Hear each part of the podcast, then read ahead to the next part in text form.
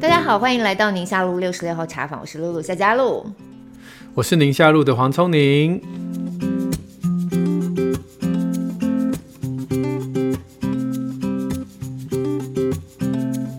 我们今天要聊的议题我觉得还蛮特别的，是吵架玩 gay。 你有没有发现10集里面有8集你都会用这个开场？我们今天要讨论的议题其实还蛮特别的，就那我今天每一集都很特别。那我今天来想换一个，想不出来。对对。我们今天来讨论的话题是每天都会碰到的状态，算吧，每天吧。我想一下，也许不是发生在自己身上，但是身边一定会发生。对，每天或新闻一定会有。新闻我是几乎每天都播到有人吵架，各式各样的吵架。家里头呢，就是小孩吵架非常频繁。对，所以我们今天的主题就是吵架。我跟你讲，我觉得我这样不应该。我每次做开场的时候，我都没有认真想我要怎么开场，所以我就会落入一个。因为我们今天的话题其实还蛮特别的，就是我每天都会碰到的吵架。不管是自己吵或看别人吵。对，然后我是播新闻，几乎每天都会看到各式各样的吵架。吵架的台语玩 gay 啊，不是吗？我不晓得，为什么叫玩 gay？ 我就突然之间想到这，我不知道是玩 gay 还是玩 gay？ 玩 gay 吗？玩 gay 啦。我跟你讲，我台语真的很不好。对对对，因为我小的时候成长的背景没有一个接触台语的环境，然后我是上学之后跟同学。对对对，那个在同才学校里头才开始比较有那个环境，然后刚开始就被同学欺负啊，因为就是你知道我刚开始我连假崩跟假喷我都不晓得是不一样的。Oh no， 这是最容易被小朋友欺负的话。我说你被假喷不？好假喷这样子，类似这种。可是我小时候也在台北，我怎么不会？我的台语也很烂啊，但没有因为台语很烂被人家嘲笑过。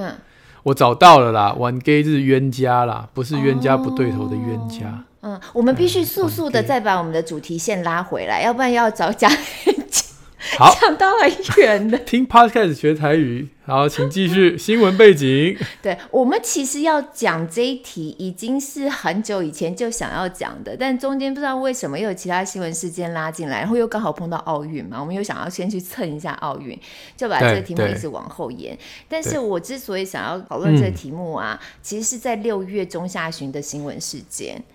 那后来衍生到大家吵架吵到我都觉得，我有时候播新闻啊就会有一种很啼笑皆非的感觉，就是明明都是台面上有头有脸的人物，怎么吵架吵起来真的很像小孩子。而且那种小孩子的吵法就确实是我们家2个姐姐吵架的模式，她讲上一句我是可以接下一句孩子们会讲什么的。我来跟大家说这新闻大家应该有印象，就是前国策顾问黄岳绥他曾经在脸书上批评的对象是那个刘幼彤，就是郭台铭的幕僚，然后常常出来面对媒体的那位漂亮的女生。对，原因是因为穿牛仔裤在6月18号那时候，郭台铭一直很急着希望能够买 BNT， 然后进到总统府跟蔡英文总统谈这件事情，然后刘幼彤也跟着老板一起进套服里面。那当天新闻拍到，就是老板都穿得很正式的西装打领带，整套贵州这样，然后看起来也是有塞过的，就是颜色配色非常好这样子。然后进到服里面，可是刘幼彤本人就是穿着一个有点像 T 恤 Polo 衫这样的牛仔裤，然后跟着进去。这叫做 business casual， 就是有一种新创团队的气质，对吧？对。后来黄岳绥就针对这个穿着打扮，他就 po 了脸书，然后他觉得这个他用字也蛮重的，叫做不自重这样。后来就引发了后续的一些在网络上的争论了。那当然府里面也有一些说法来缓这个局面这样子。那重点是这个事情呢，黄岳绥是在7月中，7月13号在脸上 po 文 po 这个6月份的这个新闻画面这样。结果引发的后续是就有很多讨论。接下来就有国民党台北市议员徐巧芯就上到了黄岳绥的 Facebook 去问说，就 po 文就说牛仔裤怎么了吗？穿牛仔裤就是仗势凌人是什么神逻辑？可见仗势凌人是当时黄岳绥他的用字了。那难道以后进到总统府，看到总统都要行跪拜礼，不然拖出去砍头嘛？打问号这样子。就黄岳绥看也很不高兴，立刻就在脸上也回呛，呛说387假贤惠。然后这是然后徐巧芯又在脸书上又回呛，这是我要讲的哦。他说这句话我下面就能接了，他说说别人说自己，因为我们家小孩每次吵架对骂都会这样子，国小学生家里有国小学生都应该听过，说别人说自己掉到水沟里没人来救你。我们家小孩就是这样的、啊，没有他只有徐巧芯只有回说别人说自己你才38这样子，后面那个掉到水沟里面来救你是我们家小孩后面会接的话。哎、欸，你们家小孩没有这样吵吗？他们每天都这样吵啊，很常就听到小孩小学生的对骂就是这种啊，就是的相反、啊、对对对的相反。的相反之类的，然后我就觉得哦，真的就是立刻那个画面，你就会看到两个。就是可以说是把他们缩小 Q 版的这种有头有脸的人，一个是民意代表，一个是前国策顾问这样子，然后在那边慢慢吵架，展现了就是最原始的，对，展现最原始的吵架。好像可以把他们画成小学生的 Q 版图，然后给他们戴一个小学生的帽子，然后两个人在吵架，只是在脸书上这样的。我就突然有那个画面感，瞬间觉得蛮有趣、蛮好笑的，其实蛮可爱的，就是想到是。反正这个话题最后也真的没什么太大的影响，大家就开始用这种小学生的吵架吵一吵。然后很妙的是啊，你说好这种吵架哦，就是在脸上吵一吵嘛，对吧？这篇文章是7月13号黄岳穗开始 po 文的，所以延续大概几天的时间。那我讲另外一个新闻事件是7月12号的，因为就差不多前后几天，所以那几天看到这连续发生的事情，我就觉得哎呀，这吵架真的要怎么吵一个比较不那么幼稚架，感觉起来真的很可以拿出来聊，因为连这么位居高位的政府高官都是这种吵架法。我要讲的谁呢？另外一位是中国外交部发言人赵立坚。发言人 对，而且他发言的场合是那种正式的例行记者会，然后他也用说人说自己你才38这样吗？不是，我觉得他这个用也是很有趣。他就因为刚好有记者就问到嘛，问说彭博社有发一个最新的全球抗疫排名，然后美国排在第一，成为全球第一的抗疫大国，中国是排在第8，请问中方有何评论？然后他前面就讲一些，然后他最后的 ending 啊，我第一次看到的时候，我其实看到文字，然后到我晚上播这则新闻，我就真的很想听到他的语气，他的用字遣词是不是真的跟文字一样？就我一看就觉得又有点想要噗嗤笑，就觉得哦。他就说你在新闻上又要在噗嗤笑会，我可以没有声音的噗嗤笑吗？没有啦，他就是已经进新闻带了。然后我真的听到他这样子用之后，觉得蛮有趣的。他说他最后就说，我想世界民众都只能表示呵呵吧，呵呵。他在记者会说呵呵哦。对，因为我第一次看到球时候是平面媒体给他下了一个标嘛。那个标就写说美国媒体称全球抗疫美国第一，然后空格赵立坚点只能表示呵呵，就是上下引号呵呵。然后我想说他真的讲呵呵哦，然后赶快听一下，他真的讲。我听的时候他真的讲呵呵，我想世界民众只能表示呵呵了，这样。好妙哦，有趣吧？我好难想象，我真的没看到这个新闻我每次看到他们那个记者发表会都一板一眼的，然后讲话都这样子，你就觉得能够猜得出来他要讲什么。反正碰到这个议题，大概回答都会是那样比较样板的回答，对对对对，很俏皮耶，好不好？哇，好哦，而且还是那个表情啊，有没有？还是一个外交部发言人的那个表情。期待他下次参加记者会穿牛仔裤，不行。不行，就算我跟你讲，就算他穿你也看不到，因为他们的那个发言台都遮住了，到胸口这么高度啊，好不好？有点像我们以前主播，因为以前主播都不用站起来走来走去嘛，都就坐着就好了。他们离开的时候，大家会拍啊，对，对不对？东西咕咕，然后就拿着，然后离开，然后底下穿短裤露出腿毛，这样可以吗？不行吧？不是，对，跟我们主播台不一样，我们主播台以前不用站起来的时候，下面真的是。什么都有，拖鞋啦，没有那么夸张。可能有人有，我是没有穿到拖鞋。对啊，穿拖鞋没什么关系啊。柚子医生上节目都穿拖鞋。你这是第二次在节目当中爆他的瓜，因为他的拖鞋很有名啊，真的。他每周拍，对，他每周很骄傲的放在他的粉丝页，就是这个节目不用露腿，他就一定会放上他的专业拖鞋。哦，好，他有专业。好，所以呢就是在7月中的时候，你看这题目我们在7月中就已经在讨论，到现在都已经8月中下旬了才开始真的录，就觉得说哦好有趣哦，就是你连已经到了这样的 content 了，然后在那样的正式的场合了，国际性的，然后吵架或发表自己的这种不以为然的看法，哦然后都会用这种方式来表达。我必须觉得很直白的说，但就是让我觉得有点幼稚啦，反正就很可爱啦，你也可以说很可爱啦，因为你想到那个样子就很像小孩子在吵架的感觉，就本能嘛。所以小孩他没有什么吵架的技巧，或者是他没有太过于这种精炼的语文字的时候，他就只能用最基本的，就是骂人家，小时候就骂人家什么动物啊、猪啊什么的啊，然后再不然就是只能说虽然说自己啊，你在什么？哎，其实我小时候不太常跟人家吵架。你小时候感觉起来是个安静的小孩。对，就是你刚刚讲这些小朋友吵架各式的顺口溜，我都只有听，但是没有用过。那你心里头会默默的想要练习，想要用吗？没有哎，我有时候觉得你们这些幼稚的小孩，我还是来读我的书吧。这就是为什么长大之后有人可以在脸书上都是 po 一些专业的卫教文，但有人都是 po 一些酸民的键盘文的差别。这小时候就可以看得出来。也不是啦，因为我总觉得，对啊，就是我从小就觉得这样吵架吵到后来面红耳赤，就是有点没有解决问题嘛。所以我也不是说我有多高的见识说，哎，停啊，我们这个呢其实可以这样解读，我也没有。说老实话，我也不知道他们到底这种纠纷要怎么解决，我也是个小孩啊。所以我通常就是没有，就远离这些争端。但我现在已经长大了啊。对，然后当我们已经长大了，然后又看到这些大人物们这样子，然后用这种方式吵架的时候，我那时候就心里在想说，这我们可以怎么观察，是我们真的可以在这样子的气氛，这样的场合，他们这样的互动方式去观察一个人的心智的状态吗？这样子。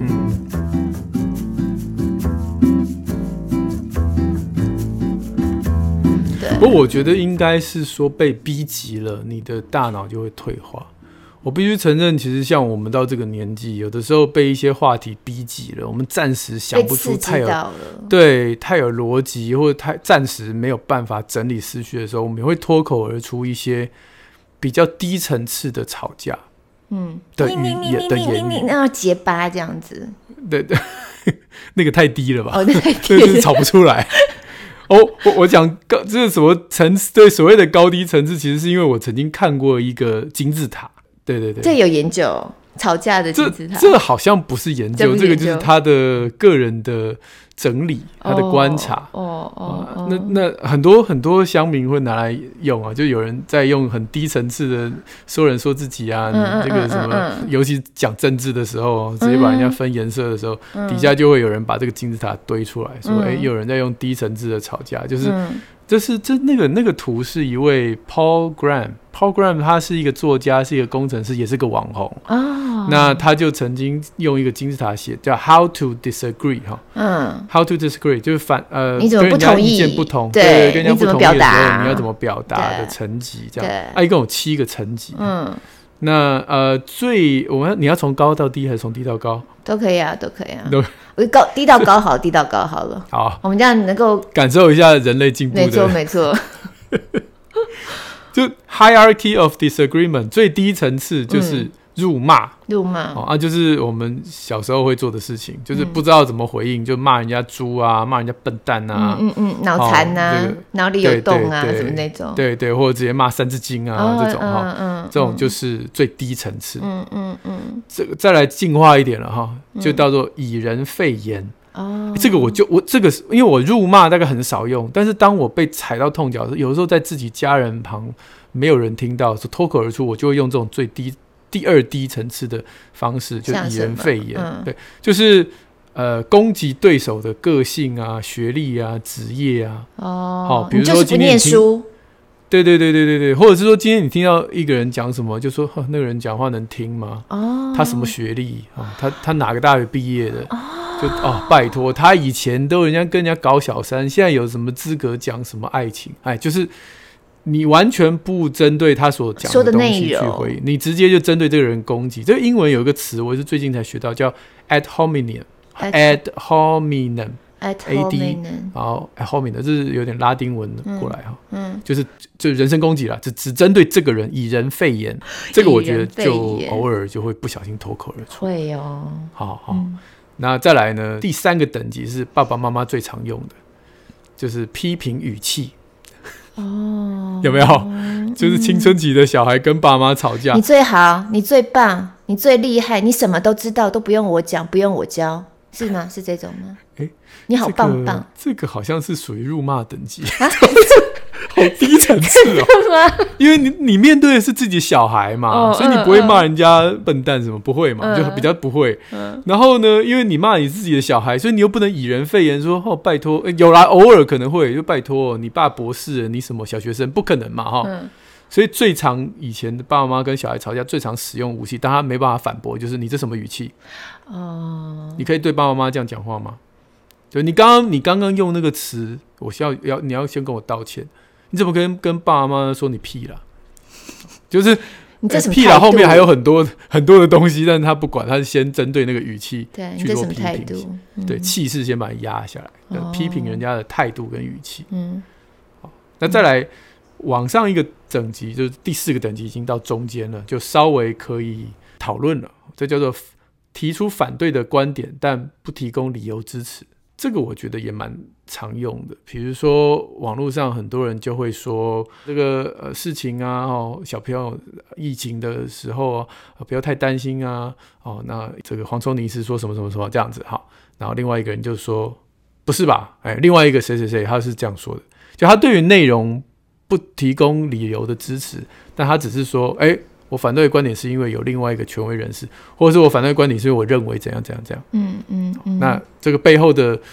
理论基础就是个人意见，或者是我觉得，或者是他觉得，或权威说这样子。好，这是已经开始有点在讨论了啦，只是还没有到那个点上，进入核心。对，再往上一个层级就是提出反对的观点，并加上理由支持。这个就要稍微脑袋要想一想，这就要要看一个调查报告了。对对对对，逻辑是什么？我可能看过一个研究，他这样写，或新闻媒体这样报。这个我觉得几乎所有的媒体或是人物在公开场合大概驳斥的，就是吵架的论点，大概就从这个地方是最常用的。对，你看那些政论节目都说什么自由时报说这个TVBS 说这个你看这个报道那个报道，就他已经引用了一些理由来支持他。对对对，但这些出处其实 也不是什么太高等级的证据，所以再往上已经第二个等级了，就是引用对手的发言，指出自己不同意之处，就是我觉得你刚刚讲的这一段没有道理，不过其中呢，我要点出一个我不认同的地方。这不认同的地方你就要一样是要提供你的出处，然后提供你的观点，然后去修正对方论点里面不完整的地方。比如说假设啦，你刚才讲穿牛仔裤这件事情，你不需要否定这个整个事件，你只要针对穿牛仔裤适不适合符合这个公开的这种像这样子的场合，对对，那你可以提出世界各地各种不同的场景，然后来比对嘛。但是你不会去针对那个人说不自重什么的，这样对。好，那最后一个提出最高等级就是反驳主要论点，提出理由反驳对手的主要论点。这个英文叫做 refuting the central point。刚才那个第二个等级还只是反驳对方的一些小的瑕疵，那最高等级的这个就是他对于他整个概念他都有完整的证据跟理论架构去说你这整套可能都不适用，这样子。这已经是进入到学术殿堂的讨论了吧？对，在学术殿堂大概就在一二等级在讨论这样。所以我们一般的凡夫俗子能够做到第三等级就算很不错了就是我能够提出反对观点，而且我是有理由的，对对对，就一直的进化啦。可是像我们这种，所以就上次讲了嘛，我们有时候医生就是很难相处，就是我们有时候看到引用的东西都是，你知道医生的群组，虽然他是医生群组，但是有很多各行各业的人就掺杂在里面。因为有时候他们都会拿媒体的报道来去质疑、哦、你看纽约时报这样讲啊，什么叫我同意，那已经是很棒了，就是第三等级了、可是对我们医生来讲就是觉得纽约时报讲的那算什么，那他背后的研究是不是要拿出来看一下，就是让我们看一下他原始的研究，然后这个研究的架构是什么，然后他一开始怎么收集到这些数据，我们都会想有兴趣知道，那这样的话我们才能够确认说这个报道是可信或不可信。对，所以我们你就会回头去追溯，说这个报道它的引用的这个文章啊，或者是引用谁说了什么，那个谁是谁，然后那个谁说的完整的句子是怎么说的，而不是只是断章取义的中间的一个片段这样子。我就举一个简单的例子，你可能前天有看到我脸书这样发，因为就是一个蛮有公信力的一个健康杂志的网站，它呢就是可能有时翻译又整理了国外媒体大概几家媒体对于 Delta 变异株在儿童身上的这个问题，尤其是在美国，对，大家会觉得紧张。那我就看到，对，那就他的从标题一直到文章内容，通通都是带出一个让人家恐慌的一个气氛嘛，就是说，现在美国 Delta 小朋友住院很多之类的哈。那我就看到里面，就是他就引用了一个人说，医界普遍怀疑 Delta 变异株在孩童身上可能更容易导致重症。那我看到这句话，我心里面就第一个想。那个医生真的是这样讲，医界普遍怀疑，那个医界普遍他有引用那个医生的名字，他有把它列进去。我第一个想说这医生真的这样讲吗？然后第二个我就会想说，那他讲背后的原因是什么，他的理论依据是什么，对，依据是什么。那这个中间已经经过层关卡嘛，因为可能医生本身他有一个身份在，然后他说了这句话，然后经过外媒的引用，然后再经过翻译，然后再看，再我看到，所以这中间已经隔了太多层了，所以我就会想要往回看。后来我往回看，我就发现，这果然中间就是出了问题。就是那个医生的确讲了这句话，虽然我没有办法知道他背后看到的数据，但是他讲的那句话其实只是说。我要念吗？他就说 Everybody is a little bit nervous about the possibility that the Delta variant could be in fact in some way more dangerous in kids. 你看他已经用了it's a little bit 有一点点的紧张 in some way 有可能，就是他已经不断在 tone down 他那个对这个论述，对，可是这些东西一翻译通通不见了。那我就会觉得啊，好可惜。我如果今天要去反驳这个论述，我就会把这个东西端出来。我就会说，其实那个医生当时说的原文是什么？对。不过你这个举例，因为我有看到你的脸书，那我确实是看到后面的原文之后，想说，哦。你看文字的艺术真的是很不得了，一点点的落差，整个气氛透露出来的那种情绪的张力就会落差很大。这就是我们媒体常在标题上面为什么后面到打一个问号的原因。你觉得有个问号就了解了。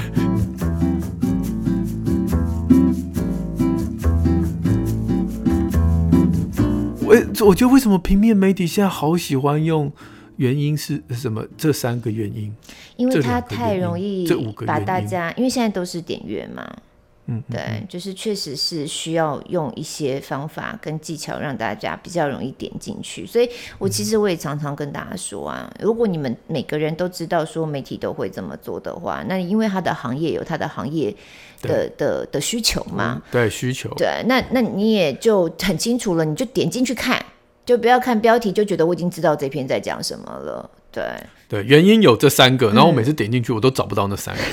就看完了打三个，你不能帮我归类1、2、3吗？真懒惰的，那就可以客诉，就是欺骗行为这样子。你好歹1、2、3帮我归类出来。对啊，其实。不过你刚刚讲的真的是比较高阶层的，就是它真的是针对一个像你讲的，例如说一个科学的，像我们现在就是疫情嘛，对不对？或者是一个题目，一个议题。上面的讨论啊，有凭有据的来回这样子，彼此去论述自己的立场。可是再往下面的这几个阶段啊，我觉得比较符合我们日常生活会碰到的状况。对，因为日常生活你没有办法突然之间说，我跟你说有一个研究，对，又不是你在美国的，一般人又不是你，我也有时候没办法，大部分都没办法。对，而且那个情绪会来得很快，就是我是觉得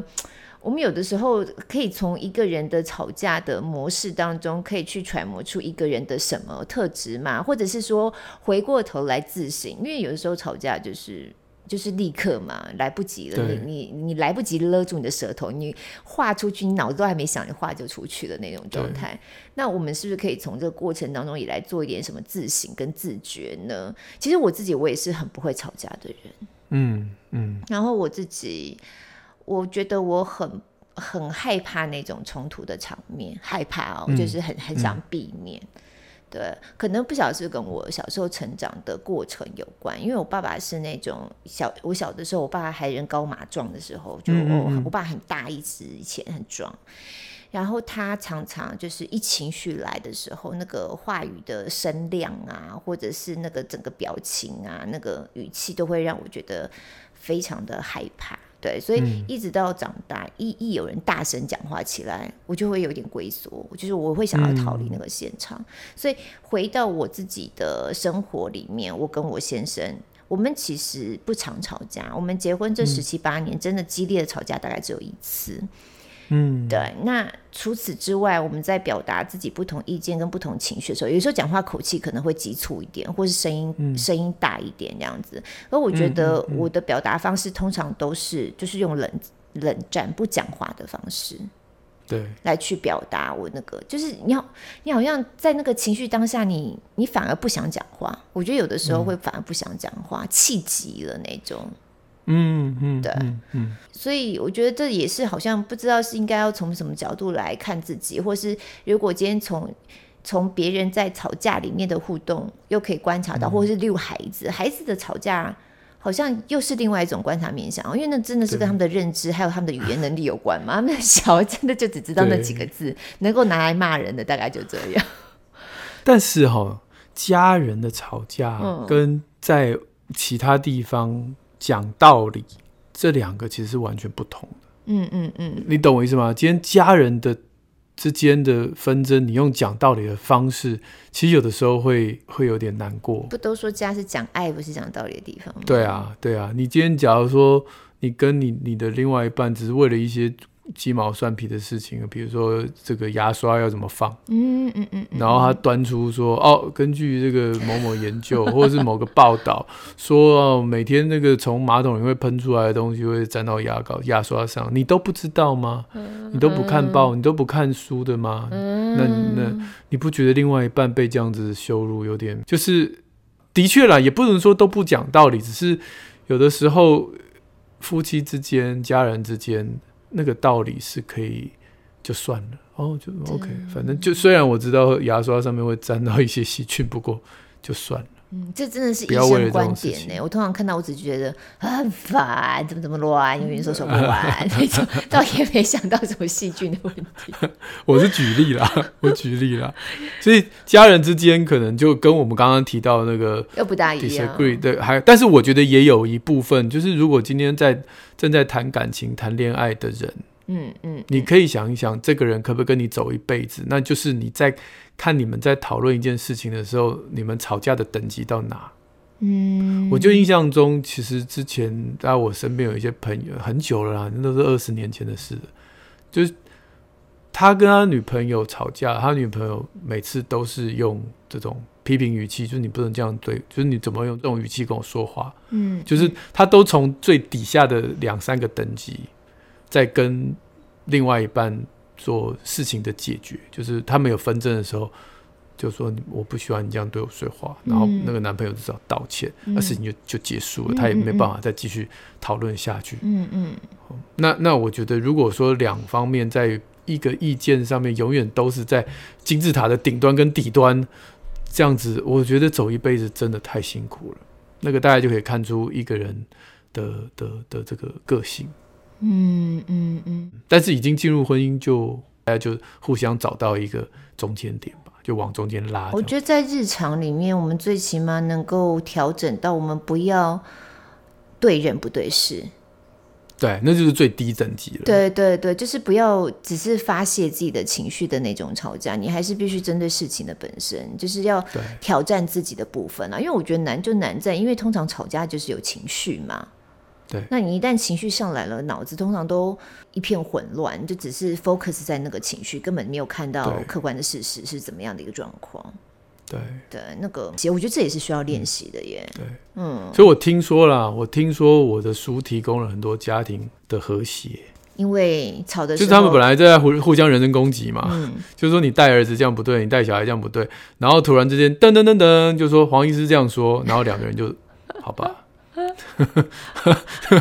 那我就啊，真的吗？前几天我在球场上面真的有人这样跟你讲，跑来跟我说，黄医师，我跟你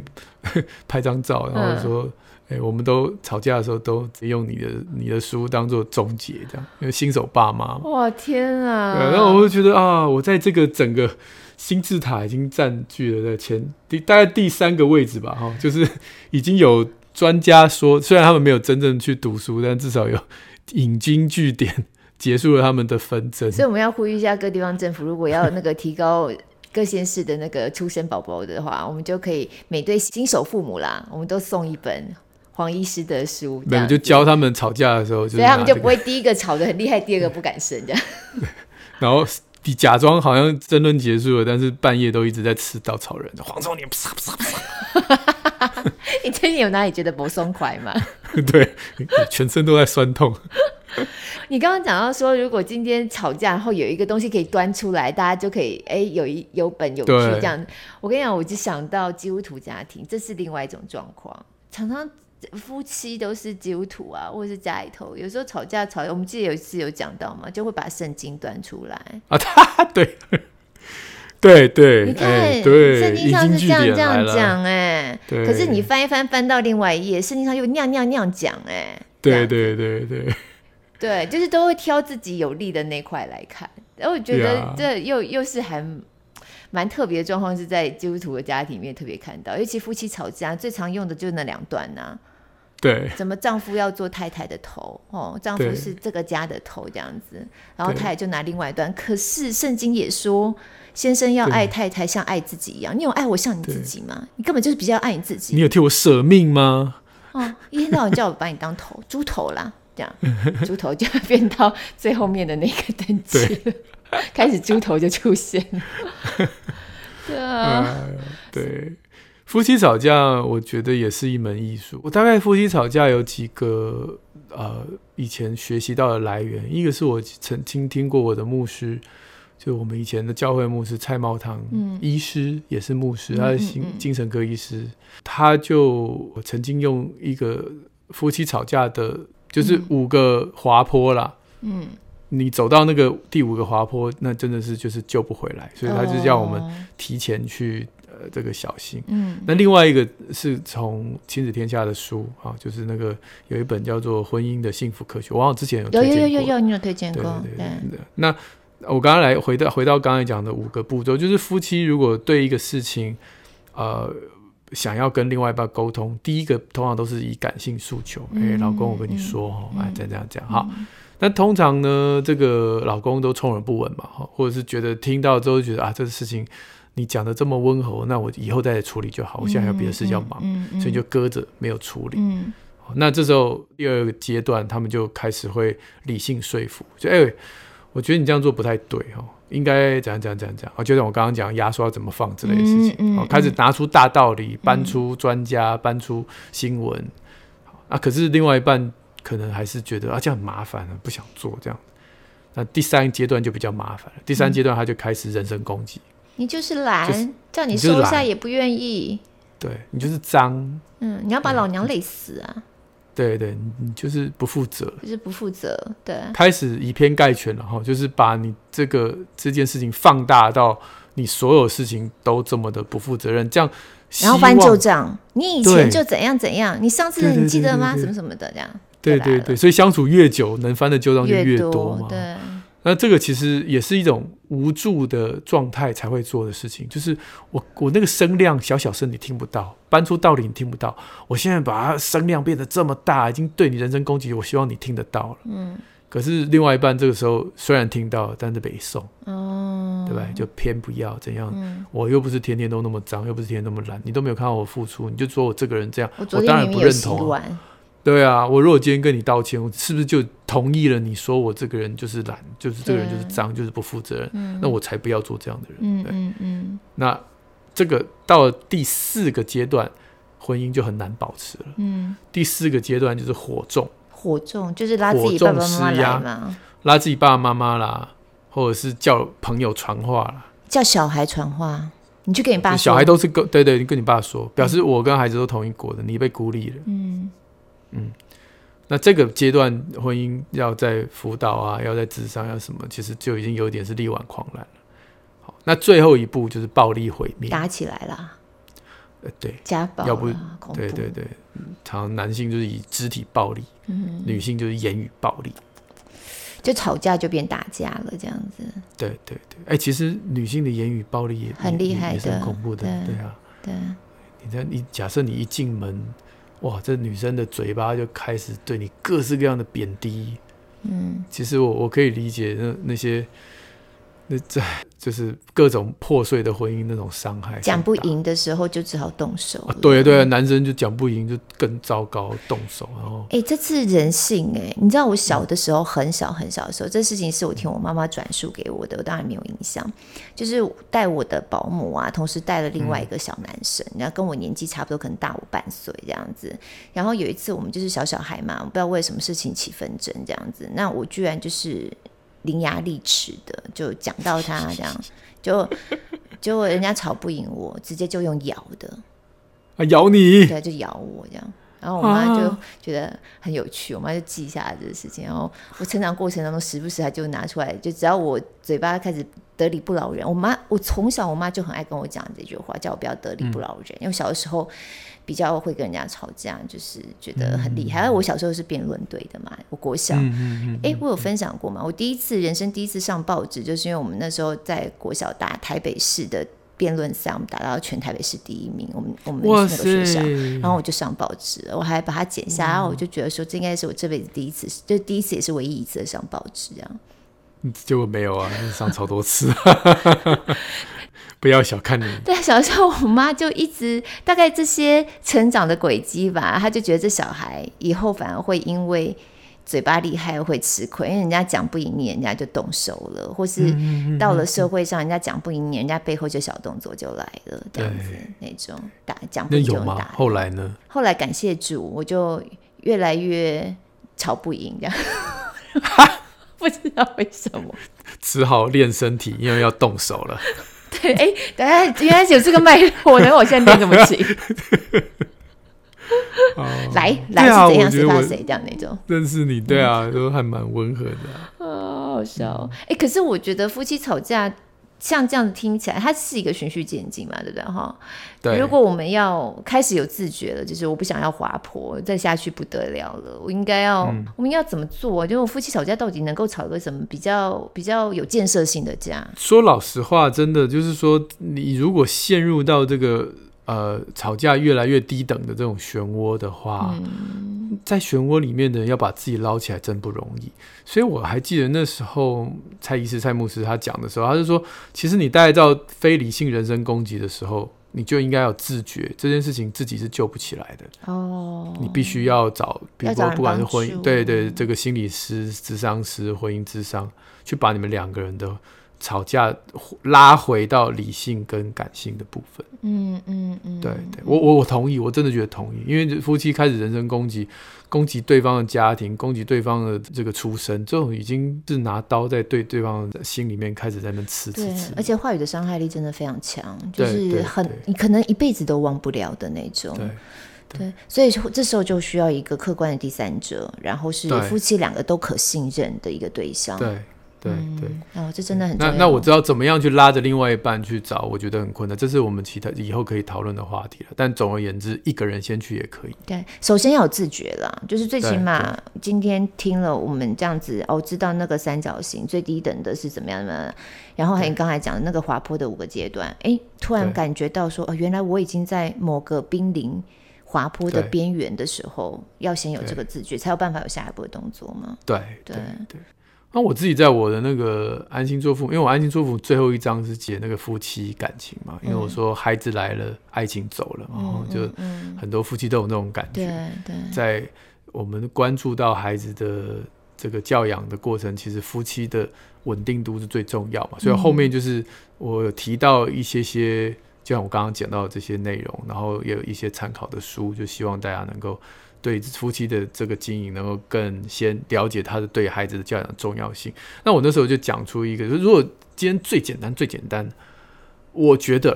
哈，这个东西可能是我经过其他的那些很复杂的一些论述当中，我把它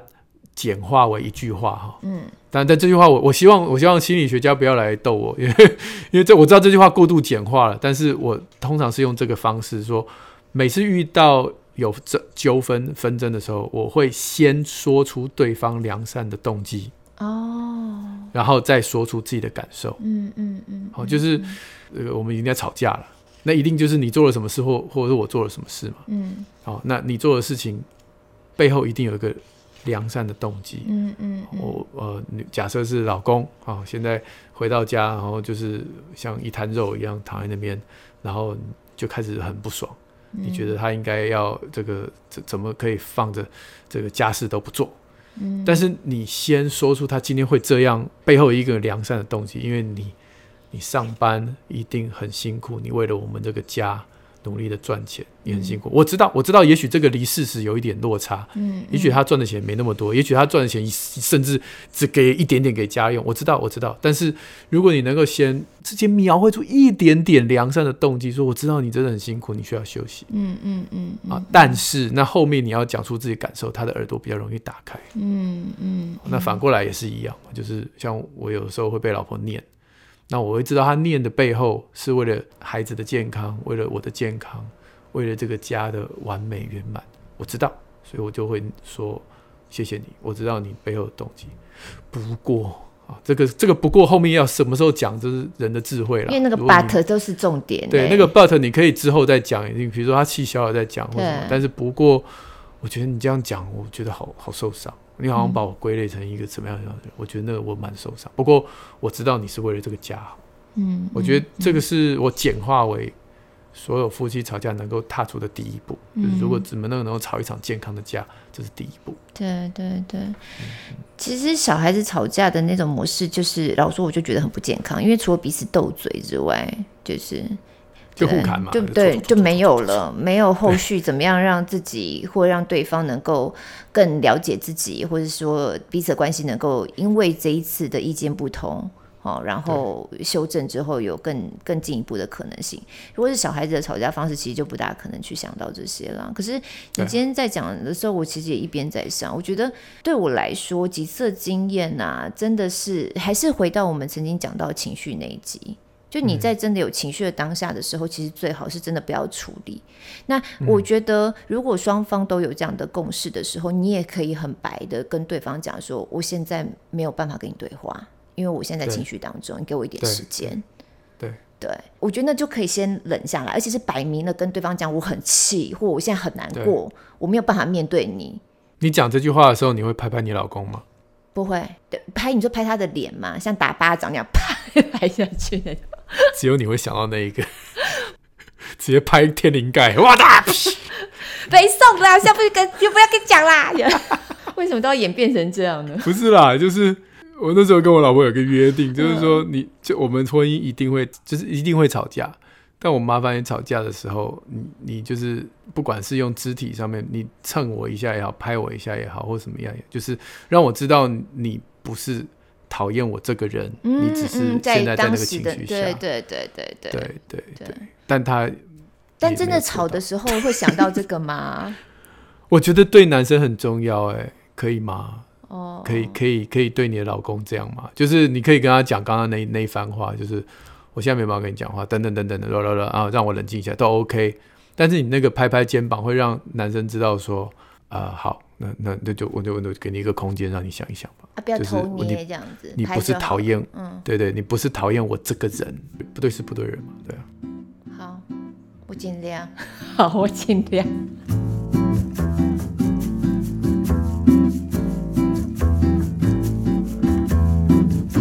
我刚刚就讲说我跟我老婆这个的约定嘛，对。但她婚姻前面几年，她其实没有遵守约定。但你会提醒她吗？气到头上啊，我就会去想要去牵牵他的手，他就把我甩开。会啊，就觉得你不要碰我，离我远一点，现在不想看到你。我不是结婚前约哦。那他真的跟我冷战，我真的会发烧哎、欸。真的啊、哦？嗯，我就生病。你这招好厉害哟、哦！超厉害哦！超厉害！儿科医生啊，你知道我们的喉咙随时随地都有一堆病毒想要入侵。哦，当你没有一颗喜乐的心的时候，对，那个抵抗力就变差。上次我有讲到这个、哦、发烧啊，那喉咙痛啊什么的。后来他经过几次之后，他就说：“我这样很难跟你吵架，你太强了你，我跟你冷战你就发烧这样。”我说：“你就摸摸我的手就好了。”你真的，我就知道我。哇，你是太高端了你！是哦，哎，各位男性学起来，其实这只需要一个暖暖包就可以达到的事情。量体温之前先敷在耳朵，没有啦，没有。哦，真的。哎，可是你讲到这个，跟我今天推荐的一本书刚好有写到这个点呢。哦，对啊，因为我今天其实有推两个，一个是一篇章节啦，这本书我已经好久没有再把它拿出来看了，就是我之前有段时间常讲到人性18法则嘛，因为它有18章、然后针对18个不同的人性的主题、那刚好它在这个章节里头重点啊是要告诉大家怎么样我觉得现在是吵架进阶，就是你怎么样成为一个游说者，就是游说别人能够认同你的观点这样子、它里头就有写到很多，这个是在对，第7章，肯定人的看法，软化人的反抗。那他在这个部分呢，他就有讲到要怎么样去游说别人去认同自己啊。他到后面有提供5个方向，其中有一个方向啊，就有在讲到你讲的，就是去碰碰对方的肩膀，在肢体上面用情绪、他第一点是说让自己变为深度的听众，就是你还是要去听对方说什么，观察，甚至观察对方非语言的线索，他的表情啊，他的肢体动作。不过他第2点就讲到这个用适当的情绪去感染人，所以你是缓解那个气氛、那这个重点也是用非语言的方式，所以像你刚才那个动作就很好，他里面就写说，例如说你简单碰一下手背，就可以在互动中产生巨大的力量。哦，对，然后他第3个，我也可以写这个书了，真的，你不是最近很想写一本可以流传万世的书吗？没有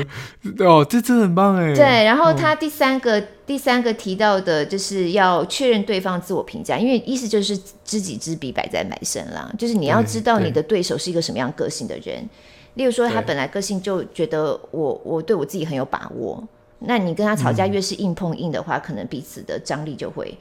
越大。哦，对，就是也要观察一下你的对象是怎么样，然后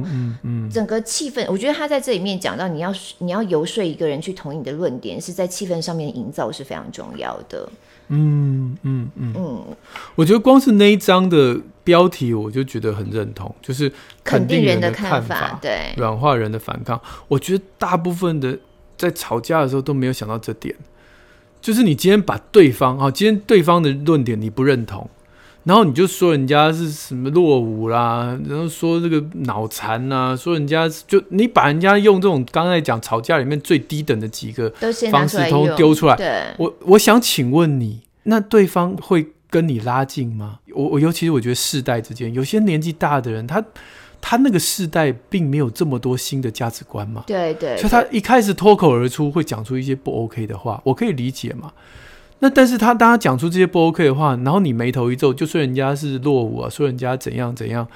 那你还期待他跟你拉近距离吗？你的最终目的不是希望他能够接受这个新时代的某些观点，可是当你这样讲，如果他今天说对，我承认你说的对，那不就是承认你之前说我是笨蛋脑残什么，我就是你讲的那个人，我才不会认错嘞。对，我一定跟你反抗到底，没错。对，我到进棺材前我都不会同意你。那你不就白搭了吗？你没有办法软化对方的反抗。对啊，那个架就越吵越厉害。对，你本来想促成那个好的事情，一个新的一个多元化的观点，一个对环境友善的观点，结果现在反而更僵，人家根本到进棺材前都不会跟你站在同一阵线。没错没错，那何必呢？嗯，而且我因为这一次我们要讨论这主题嘛，我还特别上网去找一下看有没有真的是跟吵架有关的书，哎，没想到真的给我找到一本啊，它就叫做《成熟大人的吵架技术》。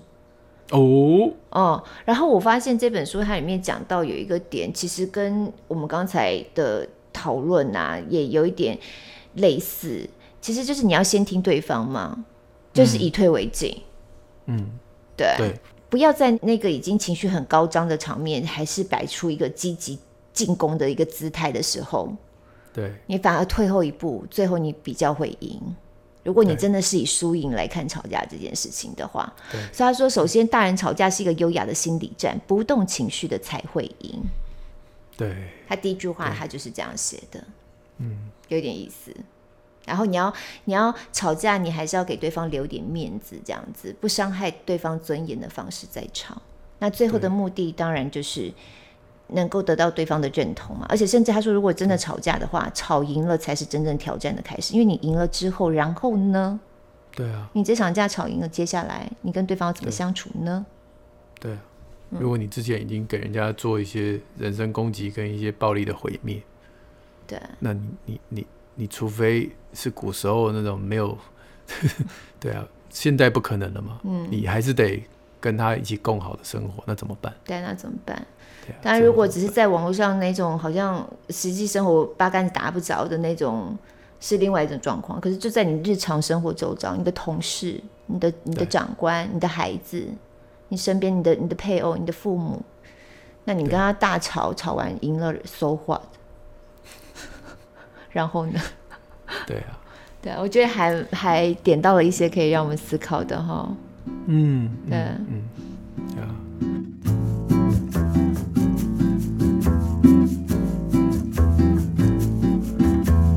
我本来以为我们今天会分享一些我们跟另外一半吵架的故事。我们呢，我就是因为大部分都是冷战，可是我们真的会冷战到一个阶段，就还是要讲。我跟我先生吵得很厉害，很厉害，那次真的吵到我们家小孩就是记忆非常深刻，吵到有点不知道要往哪里跑，几乎看到窗边想说都想要从窗边这样子。你不是想要跳出去了结，不是那种，只是因为你想要离开那个环境，是想把对方丢出去吧就是你很想要离开那个环境，都已经看窗户外面，我们家住10楼，我想说怎么已经这么情绪到不理性到这种程度，你好歹你也走门坐电梯下去。对啊，我想啊，我们今天的时间关系，夫妻吵架，小编说夫妻吵架可以等下回再谈。尤其他说有听友曾经问过这个问题，所以可以一起讨论。因为我们原来还有点想要讲到父母亲跟孩子之间的吵架，尤其是跟青少年的吵架。我们下次说不定有机会，这可以另外再拉一集来讨论。有啦，我们有点到啦。我觉得每次跟爸妈吵架，以前啦，跟爸妈吵架最挫折就是他立刻使出杀手锏，就是不能对爸妈这样讲话。然后我就我觉得这是跟青少年之间沟通最大最大的杀手就是不要这样跟爸妈讲话，注意你的态度。不是我说爸爸妈妈跟小孩，如果你常常使出这一招的话，你跟你的青少年的孩子会越离越远。因为你们当这样一招，你就没有针对事情在做任何的讨论。我可以理解青少年跟爸妈讲话语气一定不会好到哪里去，让你太舒服。对，但如果你能够先抛开那个语气，先针对事情来做证据上面的论述，或者是彼此之间这个找到一个妥协的点，那等到你得到那个结论之后，你再回过头来说，哎呀，其实你可以用更好的语气跟我们讲，但是事后再说嘛。我最受不了小孩给我摔门，气，他一摔门我就整个就怒火中烧，关闭沟通的管道。对，下次你再摔，我就摔门，我就冷战。对，你只要摔门，我跟你讲，我下次把你门给拆掉，然后给你弄一个布帘的那种吧。就好像印度电影有没有？我不理你了，哗啦啦啦，哗啦啦，哗啦啦，哗啦啦，哗啦啦。为什么印度电影会这样哗啦啦啦？就他们的门也都是珠子啊，所以走进去是哗啦啦，哗啦啦，哗啦啦啦。哦，这也是不错了。对啊，随着孩子年纪不一样，吵架那个差很多那个强度跟那个困难度。你说小孩，你跟他吵什么啊？他没什么好吵的啊，就是我说什么，基本上。跟大孩子那个吵真的是好难哦。对对，以后可以分享这个。对啊，大孩子他的脑袋会进展到一个道德洁癖的阶段。哦，对对，就是你从小告诉我四维八德，哎，我发现我长大了，你们大人其实没有真的这样做，所以我要挑战你。哎，所以他们会有非常非常多这种，你看网络上就知道了，会有很多那种道德洁癖的这种，就是正义魔人这种嘛。对对对对对对。好，那这是正常的发展过程，只是一直停留到中年也是太怪了。对，好，因为时间的关系，我们真的是只能留在下集待续了。那你今天除了你自己的书之外，还有其他的吗？我今天要推荐的其实是一个网站，当然这个网站是英文的，希望如果大家有兴趣，英文觉得还 OK， 不会很难，但请可以上去看一下。这个网站呢，你可以搜寻 FLICC。 那这个网站其实是一位澳洲的算是专家吧，他就一生都在倡导这个全球暖化的议题，对，气候变迁。这个 John Cook， 他名字叫 John Cook。那他因为在传达这个全球暖化信息当中遇到很多的挫折，就是有很多人会跟他就是拒绝一些科学的论述，就说没有啦，全球暖化才没有咧，你看现在那么冷，冬天都已经零下几度了，暖化咧暖化咧，像川普内心的、就是、对对对对，所以他就觉得说好像有很多人会有对于科学会 denial 那他就整理出5个techniques of science denial， 就是有5个一般不管是人或媒体会使用的手法，来否定科学的证据。科学的证据，对。那 FLICC 就是这5个 ，F 就是 fake expert， 假的专家，就是、先找一堆，对对对，看起来像是博士啊什么的教授其实根本不是那个领域的哈。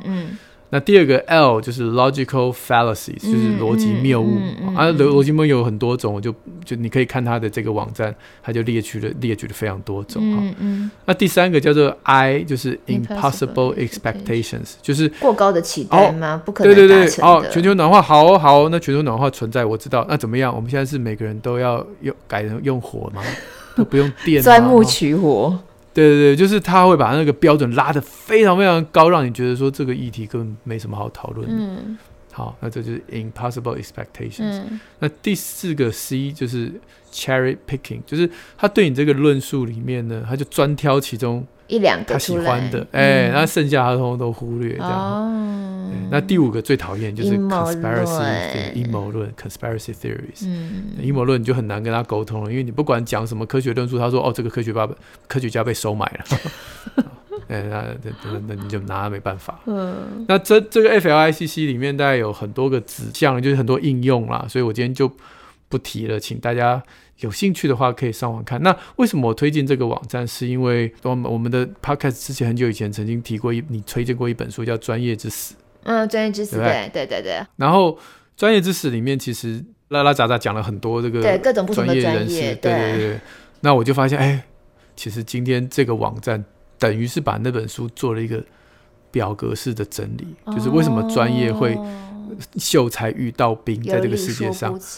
对对，就是你可以归类为 FLICC。 那你了解之后，你就可以比较知道怎么样去形塑更好的论述，让这些事情不要发生。虽然我们知道这件事情永远不会停止，但至少在你论述上面，你已经预期到会有这样的一些负面的反弹的时候，那你就可以在论述当中可以更完整，让对方就是真的想要忽视你，或者是排挤你，或者是因为某些政治力量，或者是被洗脑等等等等一些因素要跟你斗嘴的人。好，我们今天讲到吵架嘛，要跟你斗嘴的时候，那你就知道对方大概就是会从这